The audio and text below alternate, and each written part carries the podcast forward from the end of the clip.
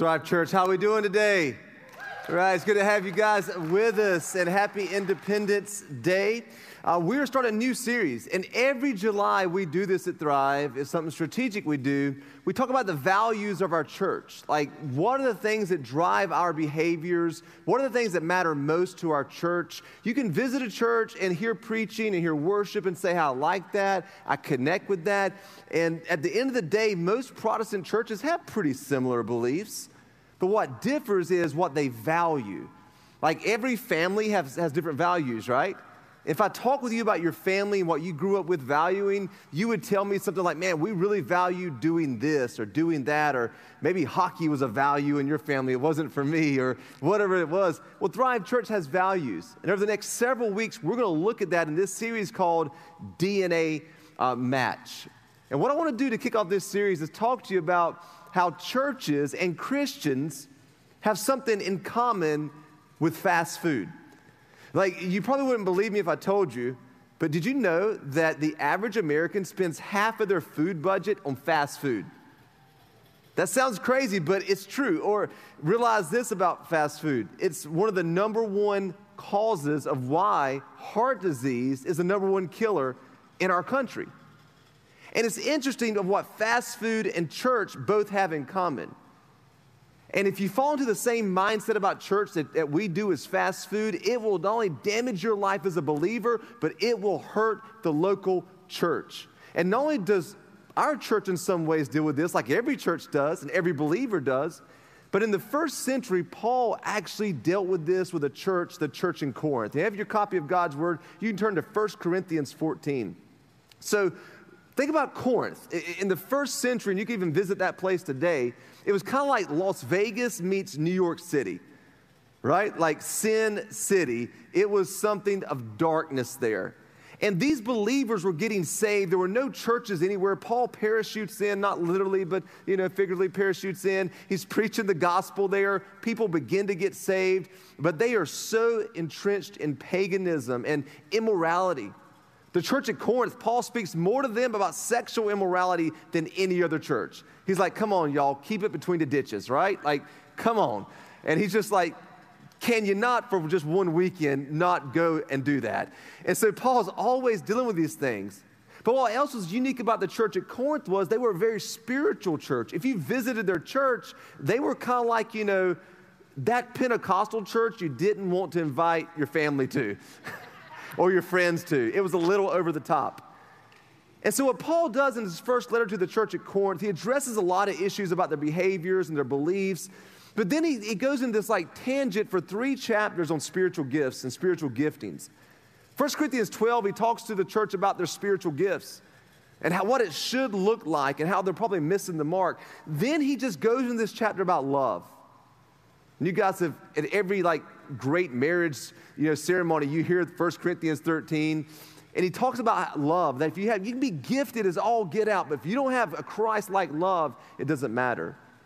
And then in 1 Corinthians 14, Paul does this. It's probably one of the weirdest chapters in the Bible, one of the most misunderstood and misapplied. Paul talks to them about their church services. So, like, one thing I do for churches is I help churches out with consulting. And I talk to them about preaching or their church services or their systems. Paul kind of pauses and becomes a church consultant. He says, Time out, church at Corinth. I, I need to talk to you for a second. Like when I went to your church, I walked in and everybody was like just speaking in tongues the whole time. It was crazy. And he said, I don't think you're getting the point of church. I, don't, I think you're missing the point of what we're supposed to be doing here. I think you're missing some very important things about what happens at a worship service, what God wants, and what you should be aware of when you're worshiping together. And so Paul talks about, you know, again, the tongue stuff, and it's kind of weird for people and strange, but there's a principle that even transcends that I want to show you that Paul talks about. And it's the problem with the church at Corinth, it's the problem with the church in America, it's the problem with the church in the world wide right now. And in 1 Corinthians 14, here's what he says to that church.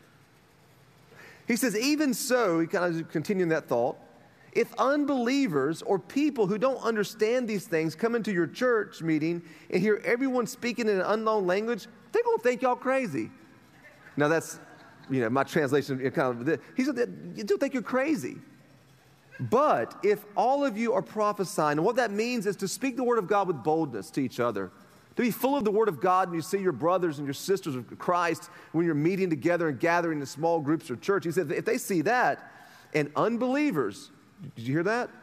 Uh, unbelievers or people who don't understand these things come into your meeting, watch this. They will be convicted of sin and judged by what you say. And that's a good thing, not bad when it says judged by what you say. That means they actually feel like, man, God's moving in my life. And what Paul was trying to show them here is saying, you know what? It's not about you in the church service. And it's not about you in church and what you want. Because what the church at Corinth had got to was the church service was just all about them. And they forgot about someone super important in the church service, the unbeliever. They forgot about the person kicking the tires of Christianity hearing about this resurrection of Jesus thing in Corinth and seeing maybe a family member's life change from being such a, a radical pagan. Now they come into church and they're like, what just happened? I think I'll pass the next time you invite me because I have no clue. I don't understand a thing that was going on. And Paul said, You have forgotten that it's not about you and your Holy Ghost goosebumps in church. It's about the people who don't know Jesus who are coming into your church. It's about the people who walked away from Christianity because they encountered a bad version of Christianity. It's not about the people who gave up hope in God because somebody let them down. It's about the people who gave up hope in the local church because the local church hurt them. And all you're concerned about at church at Corinth is, whoo, I felt good today. He's saying you missed the point if that's what your church services are all about. And what they did there was what we do. We miss the main thing when it comes to why we are even a local church. And I want to just give you this one principle today, and I'm to break this down. Free yourself from fast food church. I'm to explain it. Free yourself from fast food church. Here's what I mean by that. Burger King's slogan back in the day was, and maybe it still is, I don't know anymore have it your way. Have it your way. And so many times, as believers and as a local church, people just want what they want. It doesn't matter what the purpose is. It doesn't matter if they're reaching people. It's all about the preferences that I want at the, at the, and at the expense of people who are hanging in the balance who don't know Jesus. And so this is so important for me because when I came here nine years ago, I sat with a group of 20 senior citizens. There were four young adults who, uh, you know, decided they just, just they were crazy in a good way, and they decided to join, join with me. And when I met with this, this group of, of senior citizens, their tradition had been a charismatic Pentecostal tradition. They said, we're, they said, we just don't, we haven't reached anybody. We haven't seen people baptized. Our families have all left. Our church is dying. I said, if I come here to this church, I said, here's what we will do when we, when we launch Thrive Church. Here's what we're going to do. We're going to scrap all that excess stuff that doesn't matter, and we're going to focus on the Bible, teaching the scriptures and being faithful to the scriptures. We're going to make the gospel as clear as a bell every single Sunday. We're going to make the gospel clear. And we're going to be a church that unchurched people love to attend and that unchurched people can come in and see their lives transformed. And man, those, those senior citizens who, the ones who are still alive and are, are still here today, are still rocking with us, they were like, let's do this. And that's been the mantra of Thrive. And so out of that, one of our values is called mission, to live on mission. Like you have to realize God did not need another church in Chesterfield County nine years ago. Have you, have you just drove, driven through Chesterfield County recently or in, in Richmond City or the West? God didn't need another building for people just to get together. What God wanted was a missionary outpost where the, it, this group of people cared so much about the community that we could reach people who had given up hope in God, who had given up hope in the local church, and given up sometimes hope that people could even love them. And that's why God sent my wife and I here. That's why He sent the team here. That's why He sent you here. And we have to, as believers, continue to pull things back to center and say, you know what? The church is not about us, it's not all about me. But that's the reason, and watch this, this is so important. That's the reason right now in America, 1,800 churches a year close the doors. With the pandemic, it, is, it doubled in a year. That's why in America that 80 to 85% of churches are plateaued or dying. If it wasn't for some endowments in some churches, they wouldn't even be open. They're just living off that. That's why even growing churches like a Thrive Church and many other churches, 90% of those churches are not keeping up with the growth of their communities. And I gotta tell you, the hope is not in a political party. The hope is in the gospel. And, my fear is, is that you got to realize this is that the reason, amen, that those churches got to that point, the reason we're at this point in America with the local church, can I tell you why, we, why we're here? Because people cared more about their programs and their property than unchurched people. They cared more about their musical preferences, they cared more about the color of the carpet, they cared more about the color of the chairs, the, the, the loudness of the music than they cared about people who were far from God. And what they, I want to have it my way. And that's why the local church is where it's at today. And here's the scary part, guys. You can end up getting your way. Oh, you can get your way. And ultimately get in God's way. You, you can get your way and ultimately end up getting in God's way. See, there's a thing that God desires and God wants in a local church and God wants for a community. And his biggest hindrance is not Satan. God and Satan aren't duking it out as equals. I just hope you know that, right? Like Satan's a defeated foe, if you didn't know. The greatest hindrance are believers who want their way over God's way. M- meaning that I want my preferences, I want my, th- I want, I want it. See, I, I face this. I've told you the story many times. I was in a, in a, a traditional church and it was predominantly one race, predominantly one socio-economical class in a small rural uh, town. And the youth ministry began to reach all different types of kids and goth kids and prep kids and whatever kids. I mean, just skateboard kids and all types of kids. And the, these kids are all coming in and giving their lives to Jesus. Different races, all hanging out together. And some of those deacons in that church said, No, yeah, I ain't gonna have, I ain't gonna have my child sitting next to that. No, no, no, no, no, no, no. We, we play on a football team together. We ain't going to church together. I never had them dating somebody of that, of that race. Nuh-uh. And what they did was, was they shut all of it down and asked us to leave and go on the other side of town to start another church. They got their way, didn't they? But can we all agree that they got in God's way when they did that? Because a lot of teens were hurt 14 years ago when I was in that, in that place. A lot of people were hurt because of that. And that's my fear. And so we had this struggle as a believer, and even, even me as a believer. Um, you know, for me, I don't need any of this to do church. I don't get to do church each week. People say, well, I hadn't sat in church in a while. I haven't either. It's been years. I take communion at home privately. I read the scriptures. I pray and I worship and I have fellowship level believers. I don't have church services. I don't need any of this that we do in here. If you say, why they got this, why they got it, I don't need any of it. But it's not for me, is it? I don't pick one song we sing. It's not about me. It's about the people we're trying to reach for Jesus. And if we can reach people for Jesus, I'm willing to do it. I'm willing to give it a chance because I don't want to get in God's way being the pastor of this church. See, Jesus, if you think about it, you struggle with it not. Jesus struggled with this. Yeah. Matter of fact, Luke, who was doing all this research about, you know, the Gospels, and he was going and interviewing people and trying to find out from the disciples really what happened, and he's compiling this report. He actually talks about the prayer that Jesus prayed the, the, the night that Jesus was betrayed. And it says here, he writes this in Luke 22, verse 41. It says, He, being Jesus, walked about a stone's throw and knelt down and prayed. Father, if you are willing, please take this cup of suffering away from me.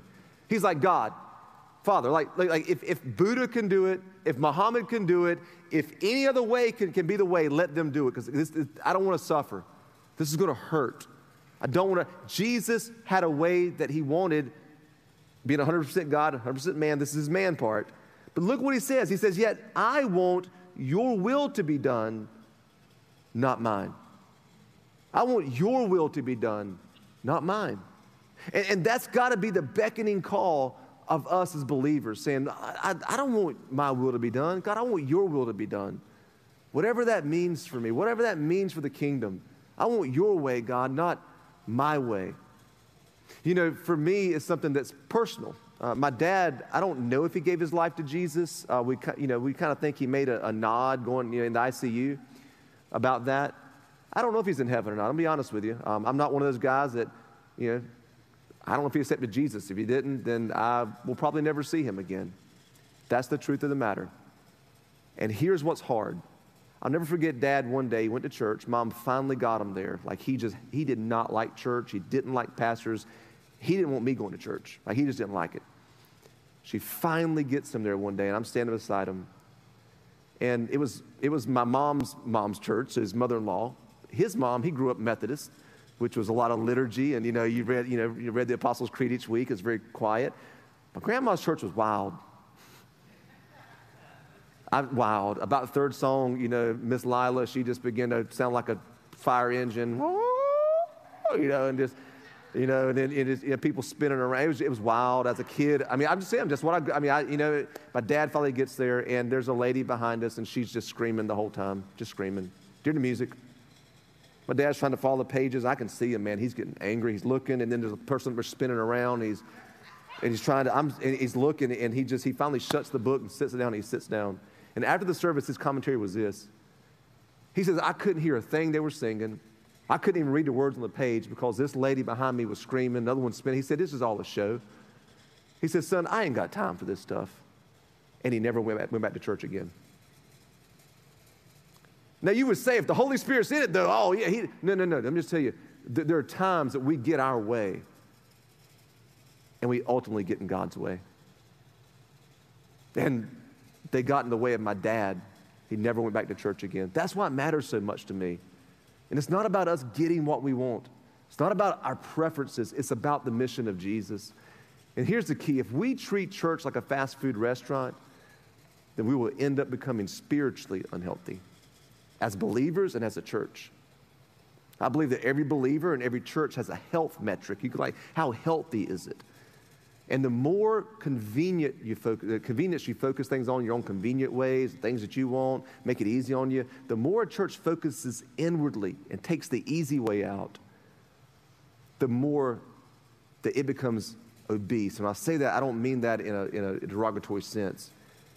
It means that it is focused in on itself only and never contributing anything out. And spiritually, we could become that way. We, we can know so much of the Word of God. Like, I, you know, I, I talked to one guy, he said, We got a church of mature believers. We don't see anybody get saved. Everybody's really deep. And I'm like, like, ah, how much more Bible study do they need? I, I, mean, I mean, there's a certain point you've been, you've been in Sunday school for 50 years. Like, I mean, at some point, you can become unhealthy, that you're, you're way more educated beyond your obedience. And as a local church, I don't want us to become unhealthy. This series isn't because we're doing something wrong, but do you realize if I ever wake up one day and tell Pastor Keith, hey man, I need to do a series on this because we're this way, it's already too late. Every July, the reason we do this is I know I'm preaching to the choir, we do this to keep this church focused on what God wants for it. To say, you know what, we refuse to divi- to, to, to go away and deviate from our values. So, what do we have to do? It's a pretty cool action thing, and I, and I need some uh, participation here, and it's this. I want you to say this uh, with me. Church isn't about me getting my way. Say, church isn't about me getting my way. Church is about God getting his way. Try that again, that was terrible. Church isn't about me getting my way. Church is about God getting his way. That's, that's what we have to keep telling ourselves. And if a church does that, no matter how old it gets throughout the years, no matter where it goes in the life cycle of a church, a church doesn't die. You don't see 1,800 churches dying a year. You see them continually breathing life because they're always focused on God getting His way. What is God's way? I'm glad you asked that. God's way is the fact that he sent his son. For God so loved the world, the world. Now you think when I say world, you're just thinking about the, you know, the big old round world, it's so cute. That word world there, and you wouldn't just know that from just the, the looking at it, that means the people who are in direct opposition to God, the cosmos. Direct, uh, God so loved the people in direct opposition to him that he sent his best gift, his son, for them. And that's God's way. And we've got to make sure as a church that we're faithful to the gospel.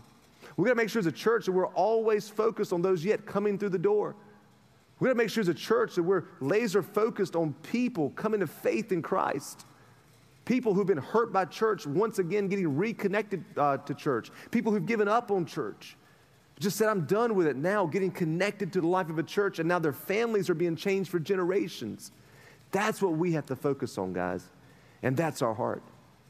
Now, there's two ways to do this. And the first is this How does God get his way? Take action instead of just taking. Take action instead of just taking. A, verse that I had here in my notes that I want to just read a portion to you on is this. It's Hebrews 5. And I like what the writer of Hebrews says here It's about taking and taking action. He says there's much more in Hebrews 5:11. There's much more we would like to say about this, but it's difficult to explain, especially since you were spiritually dull. How would you like for your pastor to call you spiritually dull? The writer of Hebrews, he was pretty blunt, and don't seem to listen. But look what he says. He says, You've been believers so long now that you ought to be teaching others. Instead, you need someone to teach you again the basic thing about God's word. You're like babies who need milk and cannot eat solid food. He's just ripping them apart here. For someone who lives on milk is still an infant and doesn't know how to do what is right. Solid food is for those who are mature, who through training have the skill to recognize the difference between right and wrong. He said, Hey, look, he said, stop taking and just take some action. Babies just take, man. That's all they do. The only thing they give you are dirty diapers and sleepless nights, right? So if you're wondering how, how does God get his way, take action. Take action for the kingdom. What has God called you to do? Have you been mature so long now that the writer of Hebrews would say that to you? And the second thing is this value what God values most. Anytime you're in a situation, and this is what I like to ask myself, is what would God want in this situation? Do you know the greatest way to have a healthy marriage? When you're at odds and you're arguing about something that's really, really dumb? What would God have me do? What does God value most in this situation? And it brings you back. As a local church, we have to do that. What does God value most? Well, there are lots of things God values, but God values people who are alienated from Him and without an, an encounter with the gospel, without an encounter with Jesus Christ, not only will they live a life without the Holy Spirit and joy, but they're destined for eternity in hell. And we are the ones standing in the way of that. And our goal is to plunder hell and populate heaven, to value what God values most. It's those people who don't know Him. And in our society, can I tell you what happens? We're being taught in our society to hate those who are different than you and who believe opposite than you do and stay as far away from those people as you can. Whatever political side you're on, just stay as far away. And God's saying, man, let me tell you something. It's the people that don't believe the things you do, it's the people who hate you, it's the people who are opposed to you. That's what I value. Because I was once one of those, and you were once one of those. So I want to encourage you as a church. I want to like just on, you know, this Independence Day as we look at our values, just to draw us back to center and tell you this ain't Burger King, baby. You can't have it your way. I can't have it my way. We're going to be a church that through prayer and through the seeking of God's word, we're going to always look to see what is God's way and what does God want for this church to reach those that are far from Him. And I close with this. I firmly believe that if you have that mindset, God will send you first time guests to your church. God will. If you think like that, He can trust you with these people. He'll send them to you. And that's what we have to. I believe every first time guest is a gift to this church, that God divinely sent you to this church. And we value those people because God values those who are far from Him, and God values those who are disconnected from His local church. Can we continue to be that, guys? Can we continue to be a church that focuses on those who are far from Him and ultimately help God get His way? Yes. Amen. Let's pray. Father, today we just come to you. And God, it's, uh, it's much easier to take the path of least resistance in life, to focus on ourselves and what we want.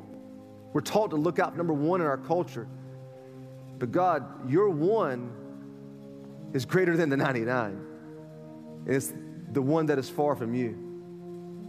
May we be a church that continually focuses on the people who have walked away from their faith, the people who have yet to come to faith, the people who have given up on faith. And we always have our head on a swivel, God, and be ready for those that you send and be ready to go to those that you send us to, Father. Give us the courage as individuals, Lord, to be kind and share the gospel to all those around us. Give us opportunities, Lord. And we thank you for that. And as we're praying today in this mode of prayer, Maybe you're watching this today and you're saying, I need to take another step. My next step is giving my life to Jesus. Maybe you walked away from your faith and you want to walk, come back to faith in Christ. Maybe you've never given your life to Jesus Christ. Well, today is your day. And it's very simple by just making this confession of faith in a, in a form of a prayer. And you're saying this you say, God, I need a Savior. I need Jesus. Today, I give my life to Jesus. Today, I surrender to Jesus. I believe that He is Lord. I believe that He rose again on the third day. I believe He died for my sins. And today, I receive the full forgiveness of sins. Now, Lord, help me live out my faith for you. It's in Jesus' good name I pray this. Amen. Amen.